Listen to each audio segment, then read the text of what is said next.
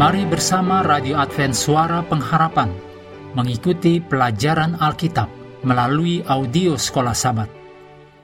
Selanjutnya kita masuk untuk pelajaran ketiga, periode 8 sampai 12 Oktober, dengan judul Memahami Sifat Manusia.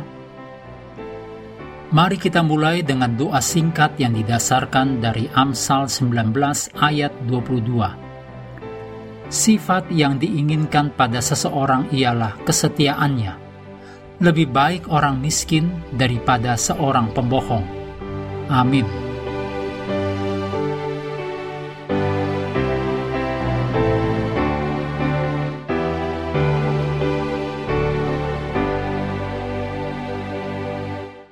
Untuk sahabat petang, Anda boleh membaca beberapa ayat untuk menolong pelajaran sepanjang pekan.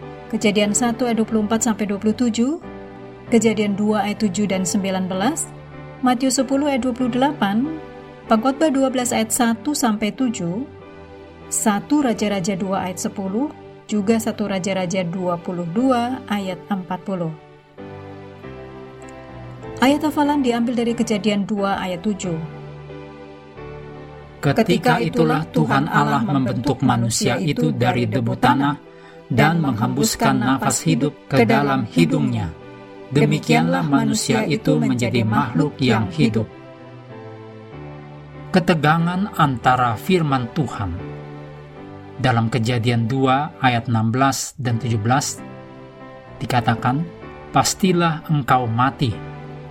Dan janji palsu iblis dalam kejadian 3 ayat 4 dikatakan, Sekali-kali kamu tidak akan mati. Tidak terbatas pada Taman Eden. Itu terus bergema sepanjang sejarah. Banyak orang mencoba menyelaraskan perkataan iblis dengan perkataan Tuhan.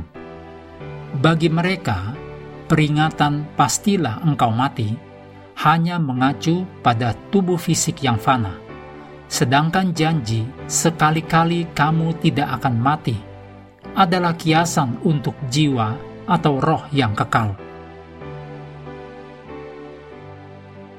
Tetapi pendekatan ini tidak berhasil. Misalnya, dapatkah kata-kata Tuhan dan iblis yang kontradiktif diselaraskan? Apakah ada jiwa atau roh yang bertahan dari kematian fisik? Ada banyak upaya filosofis dan bahkan ilmiah berusaha untuk menjawab pertanyaan-pertanyaan ini. Tetapi sebagai orang Kristen yang berdasarkan Alkitab, kita harus mengakui bahwa hanya Tuhan yang Maha Kuasa, Allah yang menciptakan kita, yang juga mengenal kita dengan sempurna, dicatat dalam Mazmur 139. Jadi, hanya di dalam firman-Nya kepada kita, kitab suci, kita dapat menemukan jawaban atas pertanyaan-pertanyaan penting ini. Pekan ini kita akan membahas bagaimana Perjanjian Lama mendefinisikan sifat manusia dan kondisi manusia pada saat kematian. Mengakhiri pelajaran ini, kami mendorong Anda terus mengambil waktu bersekutu dengan Tuhan setiap hari bersama dengan seluruh anggota keluarga. Baik melalui renungan harian pelajaran sekolah sahabat juga bacaan Alkitab sedunia, percayalah kepada nabi-nabinya yang untuk hari ini melanjutkan dari 2 Samuel pasal 1.